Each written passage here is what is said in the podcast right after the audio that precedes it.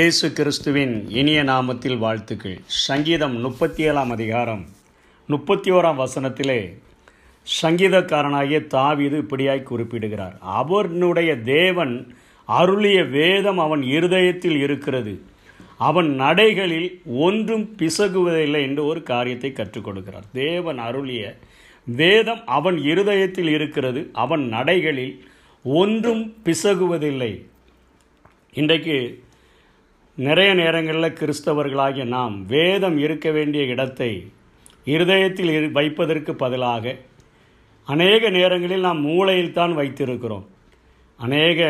வசனங்களை மனப்பாடம் செய்கிறோம் அஸ் அநேக வசனங்கள் நம்முடைய மூளையில் இருக்கிறபடியினால் அநேக பரீட்சைகளை எழுதுகிறதற்கு இவைகளுக்கென்றெல்லாம் ஆயத்தப்படுத்தி மூளையில் வைத்திருக்கிறோம் ஒரு ஒரு சிலர் நம்முடைய படுக்கை அறையிலே நம்முடைய தலைக்கு பக்கத்திலே வைத்து படுத்து தூங்குகிறவர்களாக காணப்படுகிறோம் ஒரு சிலர் ஞாயிற்றுக்கிழமை மாத்திரம் அதை எடுத்துவிட்டு கடந்து செல்கிறவர்களாக காணப்படுகிறோம் ஆனால் இங்கே சங்கீதக்காரனாகிய தாவிது ஒவ்வொரு கிறிஸ்தவனுக்கும் அல்லது இயேசுவை நேசித்து வாழ விரும்புகிற ஒவ்வொருவருக்கும் இருதயம் இருதயத்திய வேதம் அவனுடைய இருதயத்தில் இருக்க வேண்டும் என்று அவர் சொல்லிக் கொடுக்கிறதை பார்க்கிறோம் மூளையில் இருந்தால் அநேக தர்க்கங்கள் செய்ய தோன்றும் இல்லை நாம் ஒரு பேக்கில் வைத்து அதை வெக்கப்பட்டு முதுகிலே மாட்டிக்கொண்டு செல்வோம் என்று சொன்னால் அது முதுகிற்கு ஒரு சுமையை தரக்கூடியதாக இருக்கும் அல்லது படுக்கை அறையிலே நம்முடைய மாட்டிலே இருக்கும் என்று சொன்னால் அநேக நேரங்களில் அது தலைமையாக தலையணையாக கூட அது மாறிவிட முடியும் ஆனால் இருதயத்தில்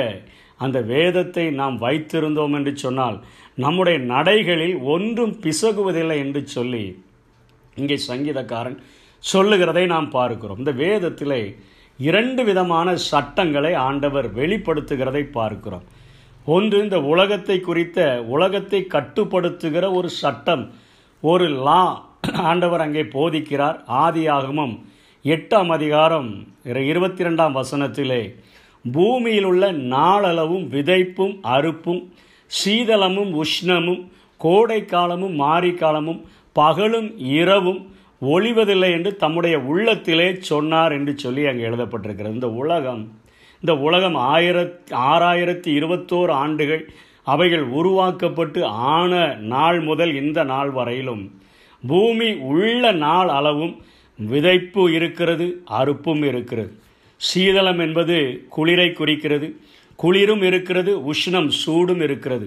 கோடைக்காலமும் இருக்கிறது மாரிக்காலமும் இருக்கிறது பகலென்று ஒன்று வந்தால் இரவென்று ஒன்று வருகிறது இப்படி இவைகள் மாறி மாறி அவைகளில் ஒன்றும் பிசகாதபடி அவைகளை உலகத்தை கட்டுப்படுத்துகிற ஒரு லா என்று சொல்லியிருக்கிறாரே ஆதி ஆகமத்தில் வெளிப்படுத்தி இருக்கிறாரே அந்த லா படி அந்த சட்டத்தின்படி அந்த பிரமாணத்தின்படி ஆண்டவர் அவைகளை சரியாக பராமரித்து வருகிறார் ஏனென்று சொன்னால் கொலோசேர் ஒன்றாம் அதிகாரம் பதினாறு பதினேழிலே அங்கே பௌலப்போஸ்தலன் கொலேசிய பட்டணத்தின் சபைக்கு எழுதும் பொழுது அவருக்குள் சகலமும் சிருஷ்டிக்கப்பட்டது பரலோகத்தில் உள்ளவைகள் பூலோகத்தில் உள்ளவைகளாகிய காணப்படுகிற காணப்படாத சகல வஸ்துக்களும் அவர் மூலமாக சிருஷ்டிக்கப்பட்டதாக அவர் குறிப்பிடுகிறார் கர்த்தத்துவமானாலும் தலைமைத்துவமானாலும் சிங்காசனமானாலும் துறைத்தனங்கள் ஆனாலும் அதிகாரங்கள் ஆனாலும் எல்லாவற்றையும் உண்டாக்கின ஆண்டவர் அவைகள் எல்லாவற்றிற்கும் முந்தினவர் எல்லாம் அவருக்குள் நிலை நிற்கிறது என்பதை கற்றுக் கொடுக்கிறார் நிலை நிற்கிறது அதை அவர் தன்னுடைய கண்ட்ரோலுக்குள்ளாக வைத்து இந்த உலகம் முழுவதையும் காணப்படுகிற காணப்படாத நம்முடைய கண்களுக்கு தெரியாத வைரஸ்கள் நம்ம கண்களுக்கு தெரியாத அந்த எல்லா காரியங்களையும் சகல வஸ்துக்களையும் பரலோகத்தையும் பூலோகத்தையும் ஆளுகை செய்கிற தன்னுடைய சட்டத்தின்படி அதை நிலைநிறுத்துகிற ஒரு ஆண்டவர் எல்லாம் அவருக்குள் சரியாக நிலைநிறுக்கிறது அவைகளில் எந்த ஒரு மாற்றமும் வருவதில்லை ஒரு பகல் என்றால் ஒரு இரவு வருகிறது ஒரு கோடைக்காலம் வந்தால் ஒரு மாரிக்காலம் வருகிறது ஒரு விதைப்பு இருந்தால் ஒரு அறுப்பு கட்டாயம் இருக்கிறது ஒரு சீதளம் இருந்தால் ஒரு உஷ்ணம் இருக்கிறது இப்படியாக இந்த உலகத்தை கட்டுப்படுத்துகிறதாக என் வேதத்திலே அவர் குறிப்பிட்டுவிட்டு ஒரு மனிதனையும் கட்டுப்படுத்துகிற சட்டங்களை குறித்து இந்த வேதம் அறுபத்தாறு புத்தகங்களிலும் நமக்கு கற்றுக் கொடுக்கிறதை பார்க்கிறோம் உலகத்தை கட்டுப்படுத்துகிறவர் உள்ளத்தை கட்டுப்படுத்தும் வண்ணமாக அங்கே அநேக வசனங்களை இந்த அறுபத்தாறு புத்தகங்களிலும் ஆண்டவர் எழுதி வைத்திருக்கிறார் யாக்கோபு ஒன்று இருபத்தி ஐந்திலே அதை யாக்கோபு அழகாக சொல்லுகிறார் சுயாதீன பிரமாணமாகிய பூரண பிரமாணம் பூரண சட்டம் எல்லா காரியங்களையும் உள்ளடக்கிய சட்டத்தை உற்று பார்த்து இந்த வேதத்தை உற்று பார்த்து அதிலே நிலைத்திருக்கிறவனே கேட்கிறதவ கேட்கிறதை மறக்கிறவனாக இராமல் அதற்கேற்ற கிரியை செய்கிறவனாக இருந்து தன் செய்கைகளில் பாக்கியவனாக இருப்பான் என்று சொல்லுகிறான் இந்த உலகத்தில் இந்த உலகத்தை உண்டாக்கின ஆண்டவர் தமது சாயலின்படி தமது ரூபத்தின்படி மனிதனை உண்டாக்கி தன்னால் உண்டாக்கப்பட்ட மனிதன் எந்த ஒரு இடத்திலும் குறைகளற்றவனாக பரிபூரணம் உடையவனாக பரிசுத்தம் உள்ளவனாக வாழ வேண்டும் என்கிற ஒரு தீராத வாஞ்சையோடு கூட அவனுக்கென்று அறுபத்தி ஆறு புத்தகங்களை அவர் எழுதி கொடுத்திருக்கிறதை நாம் பார்க்கிறோம் அறுபத்தாறு புத்தகங்களை அவர் எழுதி கொடுத்திருக்கிறார் ரெண்டு தீமுத்தை மூணாம் அதிகாரம் பதினாறு பதினேழில் பவுல் சொல்லும்போது சொல்லுகிறார் வேத வாக்கியங்களெல்லாம் தேவ ஆவியினால் நமக்கு அருளப்பட்டிருக்கிறது தேவனுடைய மனுஷன் தேறினவனாகவும் எந்த கிரியைகளும் நற்கிரியைகளையும் செய்ய தகுதி உள்ளவனாகவும் இருக்கும்படியாக அவைகள் உபதேசத்துக்கும் அவைகள் உபதேசிக்கக்கூடிய வசனங்களாக இருக்கிறது கடிந்து கொள்ளுதலுக்கும் கடிந்து கொள்ளக்கூடிய வசனங்களாக இருக்கிறது சீர்திருத்தலுக்கும் நம்மை சீர்திருத்துகிற வசனங்களாக இருக்கிறது நீதியை படிப்பித்தலுக்கும் நீதி செய்கிறவர்களாக நாம் அவைகளை கற்றுக்கொண்டு அவைகளை நிறைவேற்றுகிறவர்களாய் வாழ வேண்டும் என்கிறவைகளாகவும் எல்லாவற்றிலும் நமக்கு பிரயோஜனம் உள்ளதாக இந்த வசனங்கள் இருக்கிறது ஆகவே இதை இருதயத்தில் வைக்க வேண்டும் வேண்டும் என்று சொல்லி இங்கே பவுல போசலன் குடிக்க குறிக்கிறதை பார்க்கிறோம் யாக்கோபு ரெண்டாம் அதிகாரம் எட்டாம் வசனத்தில் அதை ராயல் அது இப்போ ராஜரீக பிரமாணம் ராயல் லா என்று சொல்லுகிறார் ராஜரீக பிரமாணம் அந்த ராஜரீக பிரமாணம் என்ன உன்னிடத்தில் நீ அன்பு கூறுகிறது போல உனக்கு என்னெல்லாம் மற்றவர்கள் செய்யணும்னு நீ நினைக்கிறியோ அதை நீ மற்றவர்களுக்கு செய்ய ஆரம்பித்து விட்டால் உன் வாழ்விலே அந்த ராஜரீக பிரமாணத்தை அந்த ராயல் லாவை உன் வாழ்விலே நிறைவேற்றக்கூடியவனாய் நீ மாறிவிடுகிறாய் என்று இந்த வேதம் நமக்கு கற்றுக் கொடுக்கிறது அழிவில்லாத ஆத்மாவை பெற்றிருக்கிற நாம் நித்திய ராஜ்யமாகி அந்த அழிவில்லாத ராஜ்யத்திற்கு அந்த பரலோக ராஜ்யத்திற்கு பங்குள்ளவர்களாய் மாறுகிறதற்கு என் தேவன் இந்த உலகத்தில் பரிசுத்தத்தை ஒரு தகுதியாக வைத்திருக்கிறபடியினாலே அவரை பின்பற்றுகிற மனிதர்கள் எல்லா விதத்திலும் எல்லாவற்றிலும் அவருடைய நாமத்தை வீணிலே வழங்குகிறவர்களாய் இராதபடி அவருடைய நாமம் தூஷிக்கப்படுகிறதற்கு தங்களுடைய நடக்கைகளினாலே அவர்கள் நடந்து விடாதபடிக்கு அவர்கள் சீரான நடக்கை நடக்கத்தக்க குறிப்பிடத்தக்கதாக இந்த வசனங்கள் நம்மை போதிக்கக்கூடியதாக இருக்கிறது அந்த பூரண பிரமாணத்தை உற்று பார்த்து அதிலே நிலைத்திருக்கிறவனே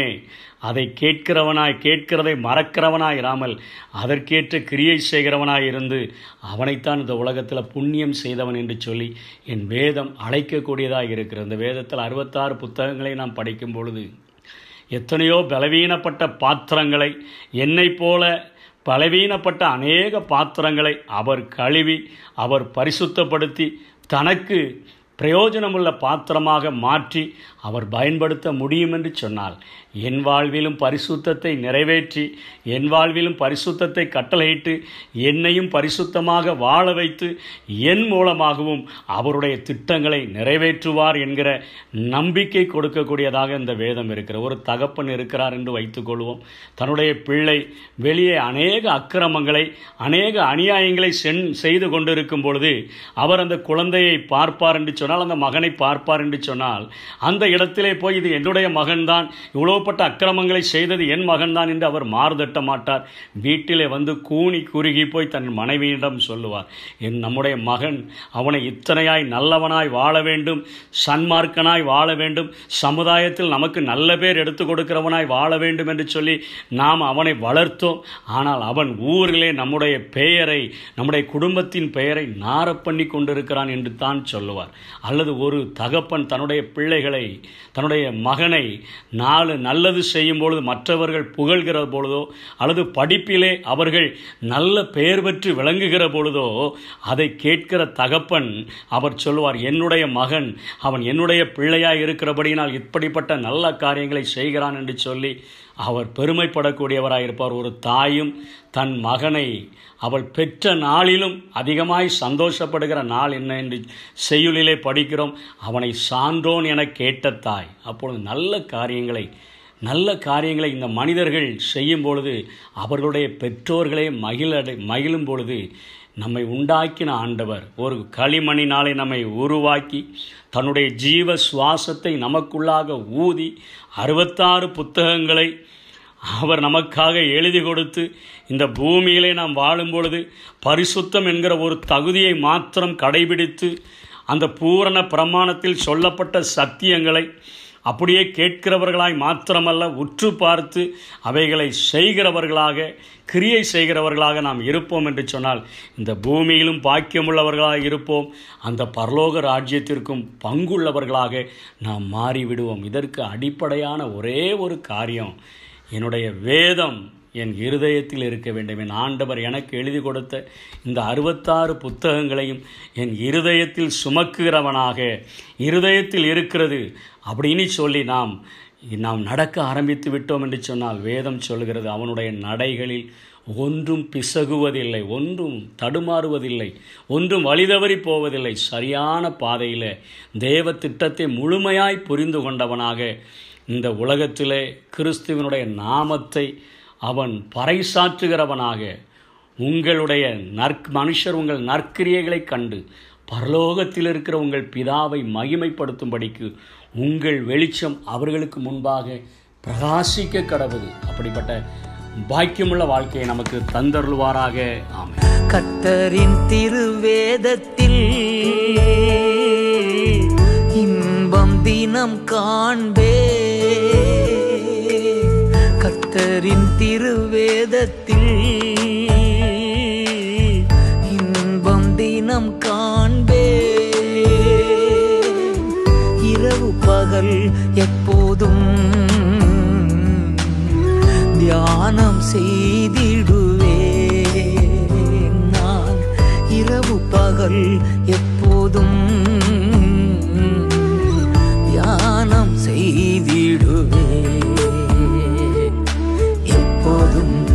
பசுமை தப்பாமல் கனிகள் எப்போதும் பசுமை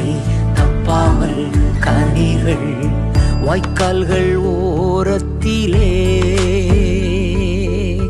நடப்பட்ட மரம் நானே என் வேர்கள் தண்ணீருக்குள்